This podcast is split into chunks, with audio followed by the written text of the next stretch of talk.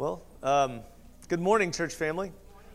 Uh, I was supposed to ask you uh, before you went back to your seats uh, if you would stand and, and, read this passage with me. So I'm going to ask you to do that. Would you, would you join me in reading this passage? It's real short, it's about four verses.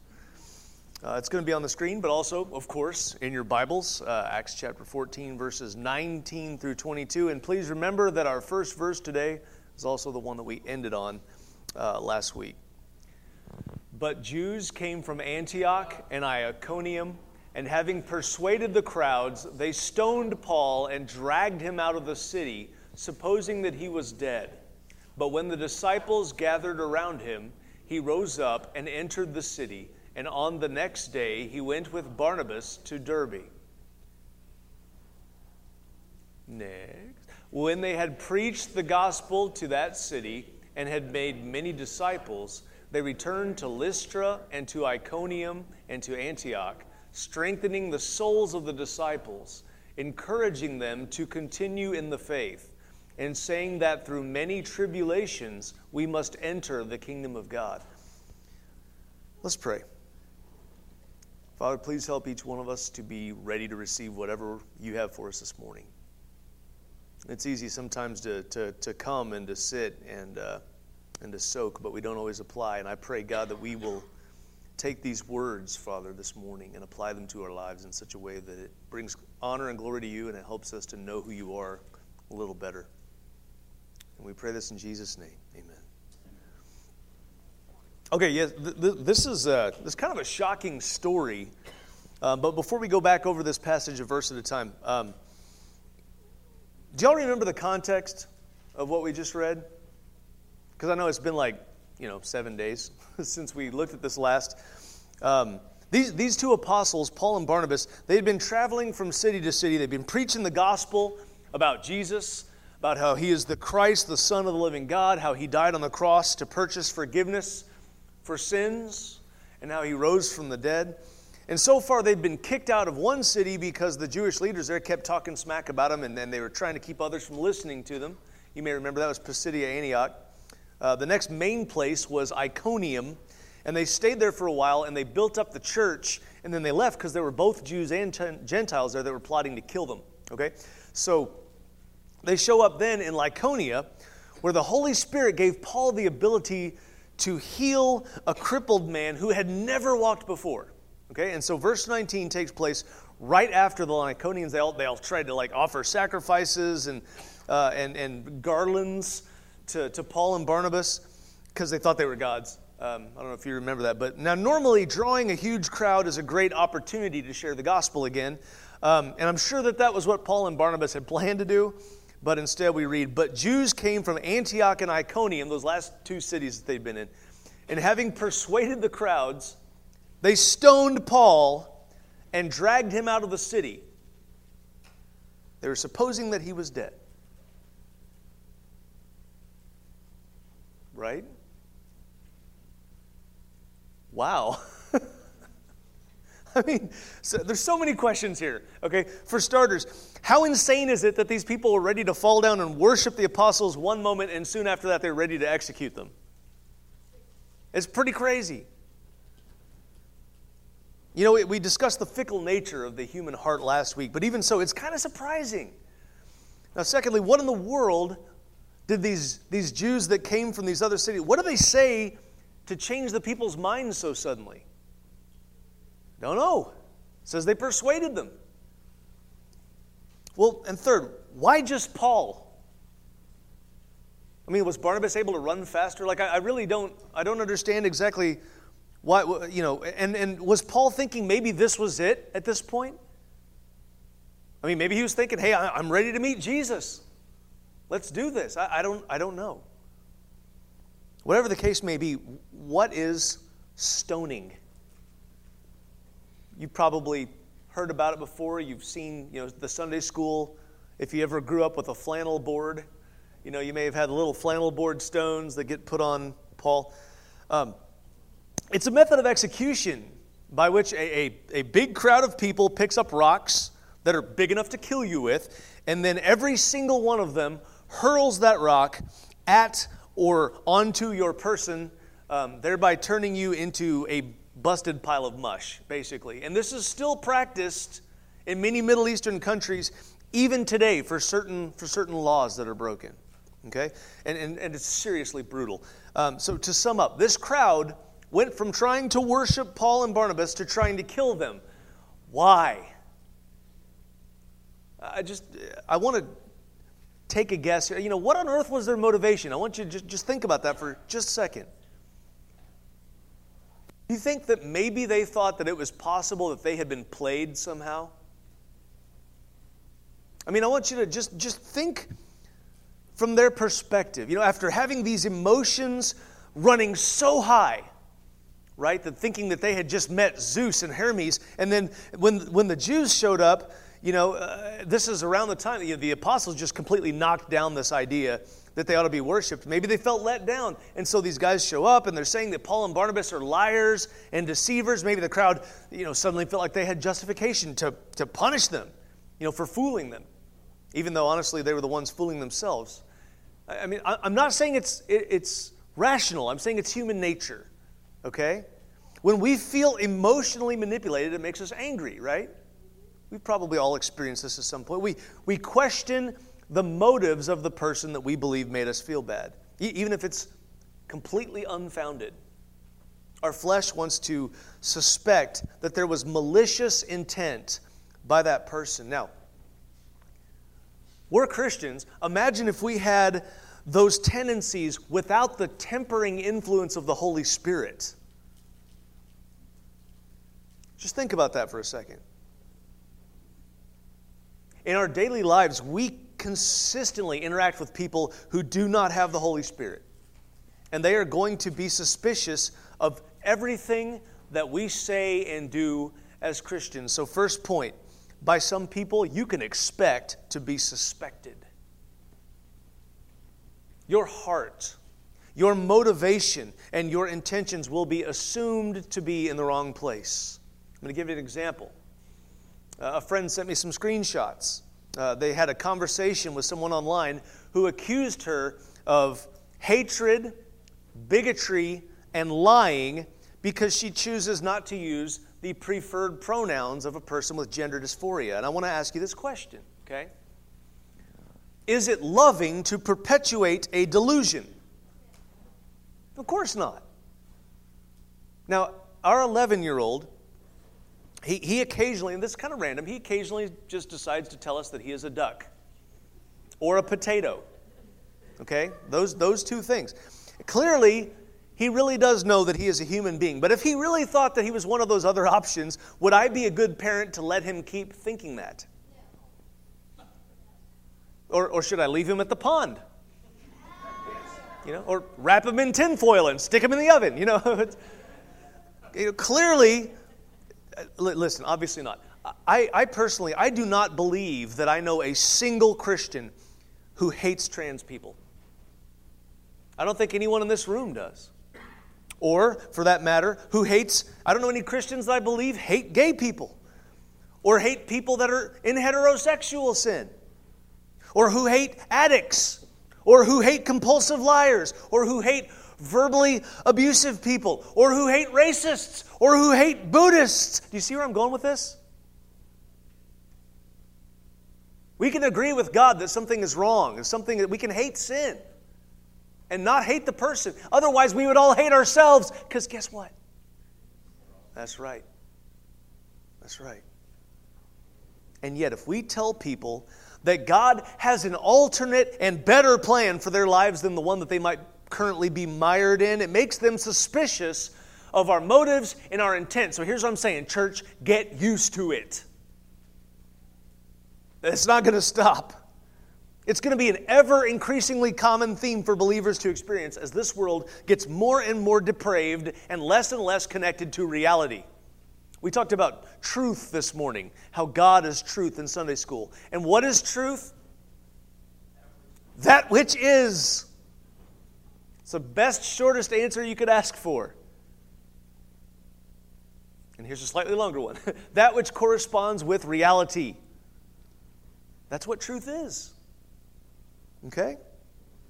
Anyway, I think the direction of this crowd continues to give us an idea of what we can expect as Christians, not just to be suspected, but rejected as well by those who hate Christ. Now, of course, this, this includes those who are overtly hostile to the faith. But honestly, I don't think that people that are overtly hostile to Christianity are the biggest problem with the church right now in America. In fact, uh, you know what? If, if what I said in that last point, if that didn't sit very well with you, you might really struggle with this one too, but please don't tune out. There will even be some self professing Christians who will reject you, okay, because they've rejected the true teachings of Jesus. By the way, I may have mentioned this, but the person who was, uh, who was accusing my friend of hatred and bigotry and lying, that person was claiming to be a Christian. Here's the thing they reject the true teachings of Jesus and they love an idolatrous view of God and Christ. It's from their own warped minds instead of who Jesus revealed God to be. The Bible teaches us pretty clearly there have always been, and we'll put this in big fat air quotes, religious people who hate Christ. They may not say that. Honestly, they may not even know that. But Jesus says, Those who love him will keep his commandments. John 14, 15. He says it won't be those, Matthew 7, who call him Lord, Lord, that are going to enter the kingdom, but those who do the will of his Father who is in heaven. And there's some that may put on a, a really good show of being Christian, but I'm reminded of the Pharisees coming up to Jesus and flattering him. You remember this? In hopes of catching him in a trap with his own words. You remember this? Come to Jesus, teacher, we know you teach the way that's right, you know? And they're trying to get him to, to somehow uh, incriminate himself. Or even more painfully, think of Judas. I mean, he was, he was part of the inner circle. And all along, all along, he was a devil, according to Christ himself. Either way, whether from outside the church or even within the confines of what we see as the church, I'm going to call it the visible church, expect to be rejected. You remember the night that Jesus was betrayed, and, after they'd finished the Passover supper, Judas had already left, after Jesus washed his feet, I guess. Um, or maybe it was right before that, but Judas had already left. Jesus is preparing his disciples, okay? He's preparing them for what's going to come next. And he knew that what, what was about to happen was going to be really hard for them to deal with. And so, because they didn't understand, right? They didn't understand he was going to the cross. Like they, they still didn't get it, okay? He wanted them to know that. He wanted them to understand that the way that he was about to be treated and had been treated is the same way that they should expect to be treated. They're going to have to deal with this. He said, Remember the word that I said to you a servant is not greater than his master. If they persecuted me, they will also persecute you. If they keep my word, they'll also keep yours. But all these things, he says, they will do to you on account of my name, because they do not know him who sent me. Now, he said this in the context of being hated by the world because he didn't belong to the world. Okay? But the idea of persecution certainly carries rejection even further. Because if we continue to speak and try to live truth, and they can't shout us down, they can't just ignore us, it's not enough to be rejected. On top of being suspected and rejected, we should expect to be subjected to abuse for our faith. Like Jesus said, if they did it to him, they'll do it to his followers. Christ, he, he had most of his own nation turn against him, despite the fact that, that he never did anything wrong. They, they crucified him. And Paul, in similar fashion, was stoned by a mob because of his own obedience to Christ. How many of us here relish the prospect of suffering for Jesus? Most of us don't. It's probably not something we look forward to, right? I mean, even though, even though it's not likely that we'll be physically murdered for our faith anytime soon, many of us are already experiencing social stress, job issues. Uh, we're enduring slander. Several have lost relationships with friends and family because of the faith. I doubt that most of us are just champing at the bit, you know, to, to be persecuted. That's not really how we're wired. And yet we should expect it to some degree. We, we should expect to be subjected to abuse. in order that we can be mentally prepared for it when it comes. There's a solid precedent for this in Scripture. You remember Peter, who was later crucified upside down for Jesus. He wrote these words in his first letter to the churches. He said, Since therefore Christ suffered in the flesh, arm yourselves with the same way of thinking, for whoever has suffered in the flesh has ceased from sin, so as to live for the rest of the time in the flesh, no longer for human passions, but for the will of God. That is profound. He's saying that we should arm ourselves with the way that Christ thought so that we'd be able to suffer well. Then, by choosing to suffer for Christ over choosing sin, we're showing that we truly belong to Christ. Because just a few, a few verses down, Peter continues Beloved, do not be surprised at this fiery trial when it comes upon you to test you, as though something strange were happening to you, but rejoice he says. Rejoice insofar as you share Christ's sufferings, that you also may rejoice and be glad when his glory is revealed. If you are insulted for the name of Christ, you are blessed because the Spirit of glory and of God rests on you. That's pretty awesome. It's similar to Jesus' statement that we ought to rejoice and leap for joy when we suffer for his name's sake. Again, it, it, it's, catch this. Suffering for Christ is physical evidence that we really are his children. So, if we really are his children, we should expect to be subjected to persecution for his sake. Anyway, let's get back to our story. So, this, this, uh, this mob, this, this big crowd, they thought that they had stoned Paul to death, okay? But despite the vicious pounding that he took and even being dragged out of the city, then he woke up. and Luke writes, But when the disciples gathered about him, he rose up and entered the city. And on the next day, he went on with Barnabas to Derbe. Okay, now there's some, there's some who say that instead of being stoned to death, he was really just rocked to sleep. Um, there, there are others who believe he was actually killed and then he was raised to life again miraculously, like Jesus. Uh, some people think this experience was when Paul got to see a vision of the third heaven. It's a reference that he makes in Second Corinthians, but the timeline doesn't fit that explanation. Um, frankly, I, I don't know. I don't know which it is. Was he dead? Was he just unconscious? Again, I don't know, but I'll, I'll tell you this and, and if anybody's ever worked out with me, you know this, okay? If I strain a muscle during a workout, I'm to be sore for days and you're to hear me complain about it, okay? That's just a little thing, right? Okay? This guy was beat to a pulp by people wielding rocks the size of grapefruits, and he gets up, walks back into the city where they just tried to kill him, and then travels the very next day. The very next day. I mean, we all know Paul was pretty tough, but that seems like more than tough to me. I mean, that, not even a day to recover. I think either God worked a miraculous healing or else those, those rock throwers need to go back to PE and learn how to chuck a rock. You know, or uh, rock throw, what do we call them? Stoners? how many rocks would a stoner rock if a stoner? Never mind. Anyway, um, what do we pick up from this?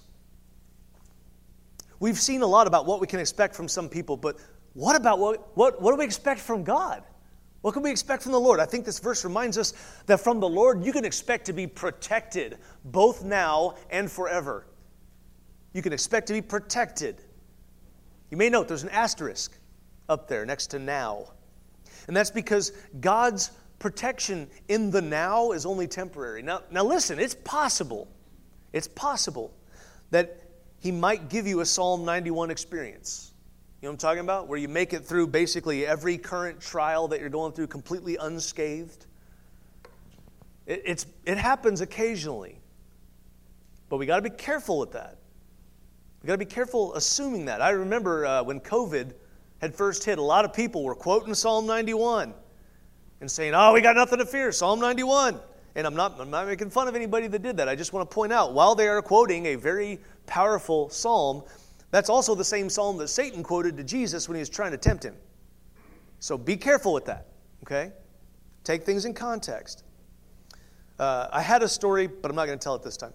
Um, it's not always how it goes to have a Psalm 91 experience. Sometimes we try to do the right thing and stand up for the Lord, and we're not as protected as we like, right? You know, we, we undergo a, a pretty major letdown or even a serious stomping, you know, and it can lead us back to wondering hey, God, do you really have my back? Well, here's the thing His protection in this life doesn't guarantee health, it doesn't guarantee prosperity, it doesn't guarantee a lack of pain, but it does guarantee that we will never have to face it alone. And we can always know that God will not let us die until He has accomplished His will in our life in this place. We can know this. What's really awesome about His protection is that His main purpose in whatever protection we receive in this life is to bring us safely home. For good.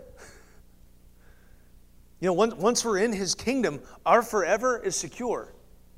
And upon taking leave of this broken place, we can know that, that peace and rest and joy are going to belong to us for all eternity because of what Jesus did. So, expect to be protected. And based on Paul's experience in this text, expect to be directed in your life in how best to follow his will.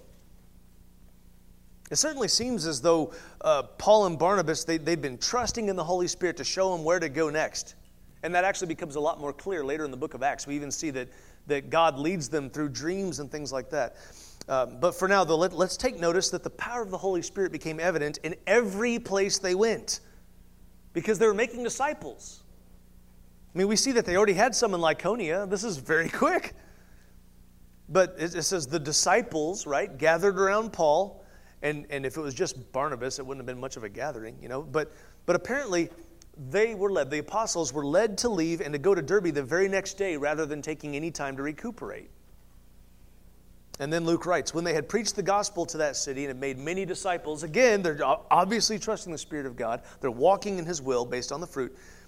They returned to Lystra, where Paul got stoned, and to Iconium, and to Antioch, you know, where respectively their lives are threatened and they were heavily opposed. You know, why go back? Why would they go back?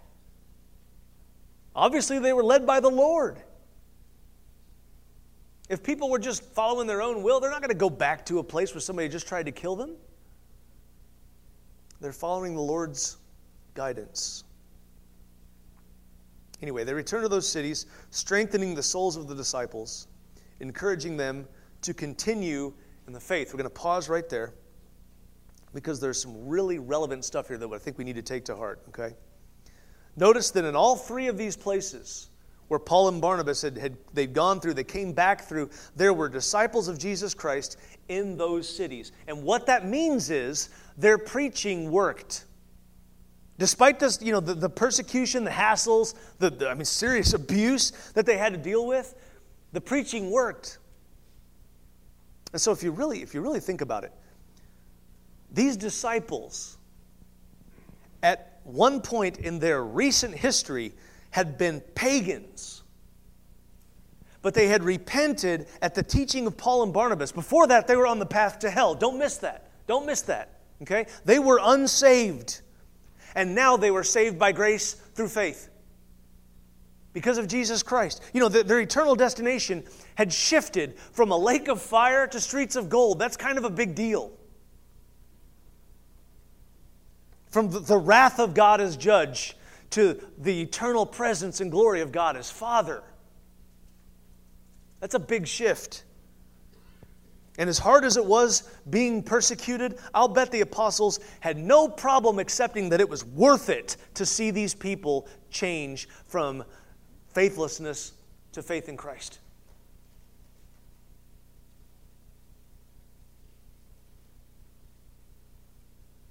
We put such an emphasis on the temporal, on the, the temporary, the here and now. We don't want to go through even a little bit of discomfort.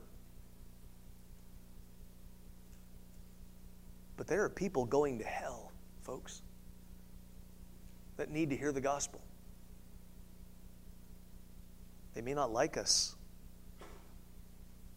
They may not respond the way we hope they will. We may be suspected, rejected, you know, subjected to abuse. All those things may happen. But the Lord uses our mouths to save people for eternity. We are the tool. We're not the means, that's the blood of Christ, but we're the tool, we're the instrument. Just keep that in mind.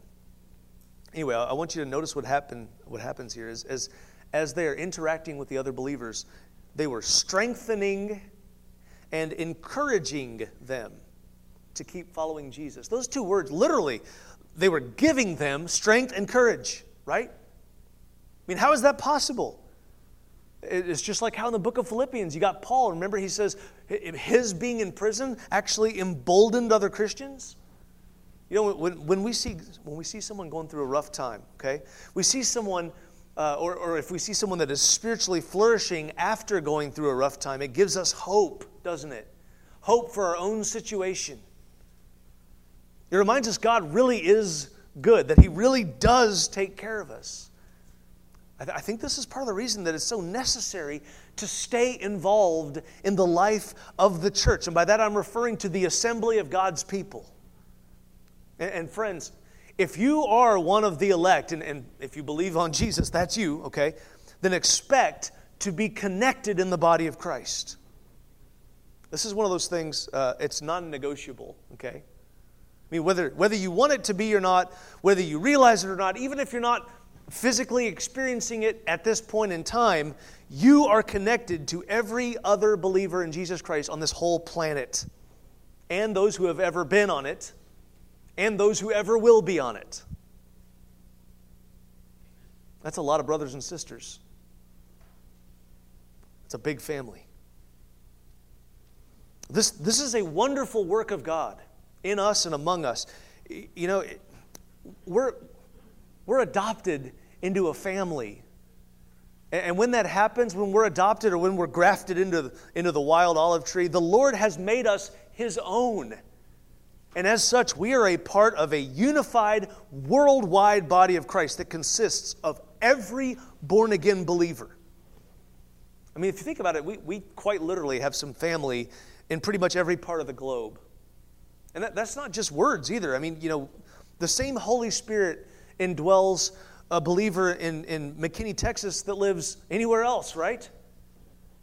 I mean, United States, Mexico, Canada, Panama, Jamaica, Peru. You know, I mean, it's it, it, the whole world. The whole world.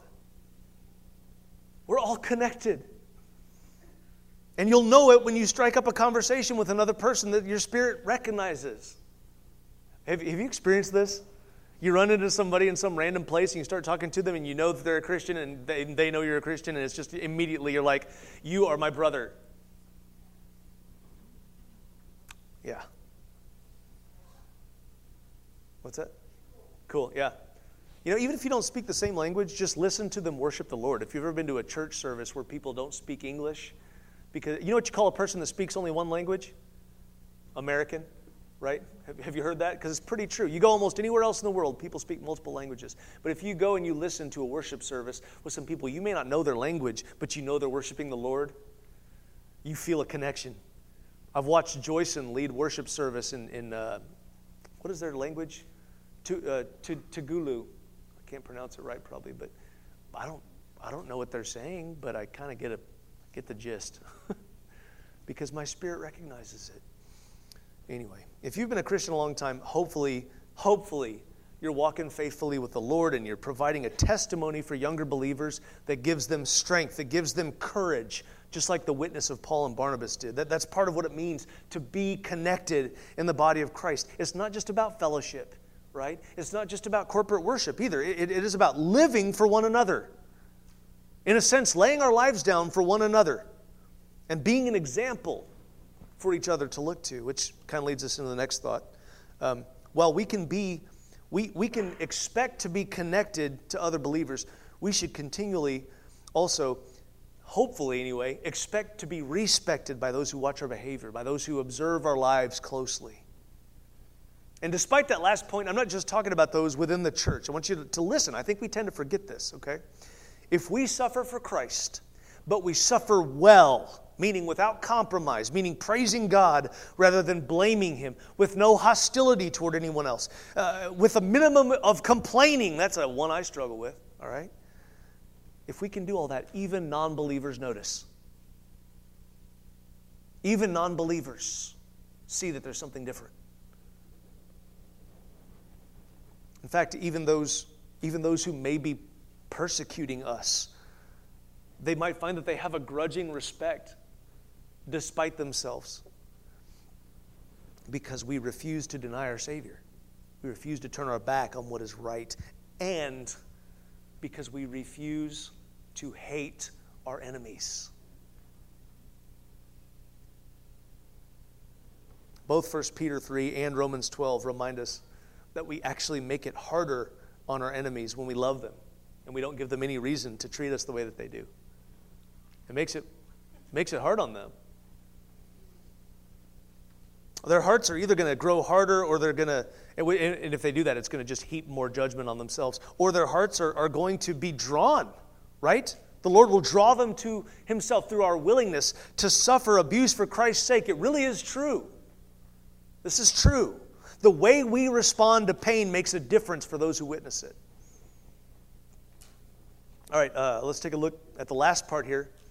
And I'm going to back up to about the middle of the sentence. They returned to Lystra and to Iconium and to Antioch, strengthening the souls of the disciples, encouraging them to continue in the faith, and saying that through many tribulations we must enter the kingdom of God. That makes me stop and think. Through many tribulations. You know, while encouraging the disciples to continue in the faith, they flat out said, through many tribulations, we must enter the kingdom of God. You know, in the context, Paul and Barnabas, they're referring to the kingdom of God in the ultimate sense upon leaving this life for the next. We're going to have to suffer, in other words, before we see heaven. Now, what does that mean? Does that mean we're earning our salvation somehow? Absolutely not. Okay, good. I'm glad you know that. God's gift to us, the, the forgiveness of sins, comes entirely through Christ. 100%, completely. It's all through Jesus. But the reality of our walk is such that, that we will experience difficulty for Jesus' sake if we truly belong to Him. We will. Now, for those who are blessed to live in a truly tolerant society, suffering might be, be due to what's referred to as the mortification of your flesh. In other words, uh, intentionally killing off the, the sinful desires, the selfish desires that live inside us in order to, to better fulfill the will of God. And so we're, we're still undergoing a persecution, but it's not necessarily from the government or from others. For those in hostile cultures, which we're kind of in transition to right now, uh, there may be suffering of a more visible kind. But again, we should be prepared for it. We need to get our minds ready. What was it that we said? What was it? I, th- I think it was you, Donna, that we had the conversation a while back, and we said, if you don't steel your mind, the devil steals your mind, right? Prepare yourself, guys. Get ready. Be ready for when it comes. If we went back through this whole sermon, I mean, the preparing your mind, that's a pretty consistent theme. We should be ready to experience all of this because Jesus did it first. And what are we supposed to do? Follow him. We're supposed to follow Jesus. Let me ask you something, friends. Do you know why Jesus suffered? We know his death was in our place, right? We know his blood was shed for the forgiveness of sins so that we might have the forgiveness of sins. But why did he have to go through such agonizing pain? I mean, not just the, the flogging and the crucifixion and being betrayed by, by friends and spat on, beaten, but even forsaken by his father in the moment that he became sin. Why? Why couldn't he just have died? We got the answer in the Bible It's in Hebrews 2. But we see him who for a little while was made lower than the angels, namely Jesus, crowned with glory and honor because of the suffering of death, so that by the grace of God he might taste death for everyone. This, this is the atonement he's talking about, right? But the why is in the next verse. For it was fitting that he, for whom and by whom all things exist, in bringing many sons to glory, that's us, okay, should be should make the founder of their salvation perfect through what? Suffering. What? Who is the founder of our salvation? Right? Jesus. Why did why did something have to happen to make him perfect? I mean, he was sinless, right? You know, that, that's an interesting question. Jesus was without sin. He didn't commit sin, nor did he leave anything undone that would have been a sin to omit. Okay? He did nothing wrong, he did everything right. But there was still one thing that needed to happen for him to be perfected. You see, the word perfected in Greek is different from how we use it in English. We, we usually think of perfect as without flaw, right? Um, which Jesus was, morally speaking, of course. But in Greek, it means finished. It means complete, completed, to have grown to one's absolute fullest potential. And so, in order to understand the full gamut of human experience and to practice perfect obedience, Jesus himself had to suffer. Do you think we deserve any less?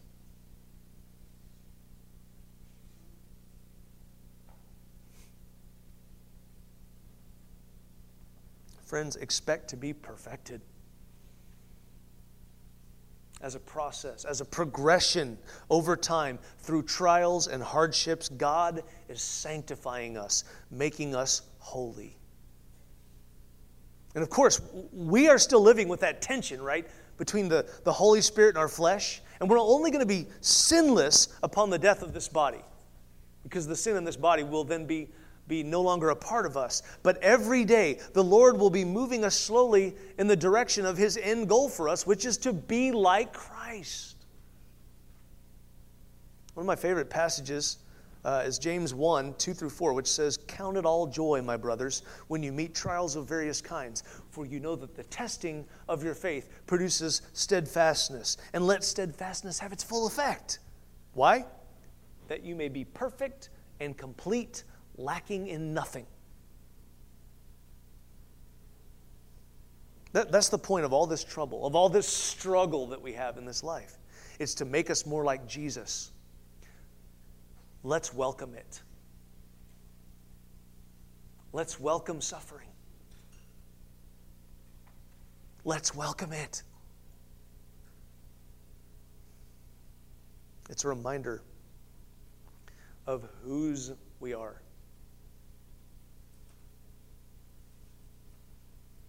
So if you were if you were elected, expect to be affected by God's work in you. And some of that work involves being purified by fire. But friends, if you're in the fire, don't feel dejected. Okay? It's part of, of how God reminds his children that we're going to be resurrected. It's going to happen. You know that, right? Right? It says in Scripture, he disciplines his sons that he loves. So welcome it. Welcome the purification process. Expect that, that, that He is going to finish the work that He began in you because His word promises that He is faithful to complete it. I don't know about you guys, but there's, some, there's something unnatural, I should probably say supernatural, about preparing ourselves to be thankful for suffering. It's a reminder that this world is not our ultimate home. For those who are in Christ Jesus, we look forward to when we will be with Him forever. And until, until then, you know, you know what? Now we know what to expect. It's right here in Acts chapter 14. But listen, if you're not sure whether you're in Christ, um, I want you to ask yourself do you believe that He is the Christ, the Son of the living God? And if you do, then, then if your answer is yes, then, then ask yourself this Have I chosen Christ over my sin? Have I repented? Have I taken the steps of faith to confess my allegiance to Christ and be baptized by immersion? Am I trying to walk faithfully with Him? If you answer honestly, and the answer to any of those questions is no, then do it. Commit. Repent and believe. Then do what Jesus said. And listen, if you're a person who has said yes to all those things and you're doing it imperfectly, then guess what? You're in good company. Today, I, I, want you to realize we're leaving these last few minutes up to you, okay? Um, to, or at least to what the Lord chooses to do in you. It's your chance to respond however the Holy Spirit may be leading you. If it's simply to receive prayer, or if you need someone to talk to, that's fine. I'm going to be standing up here um, ready to, to receive anybody that wants to come up. Um, you know, if, if we get Dave and Mary, if you guys want to come up, um, so that we, he's over here, don't worry. Um, what we want to do, we, we want you to know there are people up here to minister to you if there's anything that you need, okay? And if you'd like to be a member too, this is your opportunity. But listen, just don't say no to the Lord today.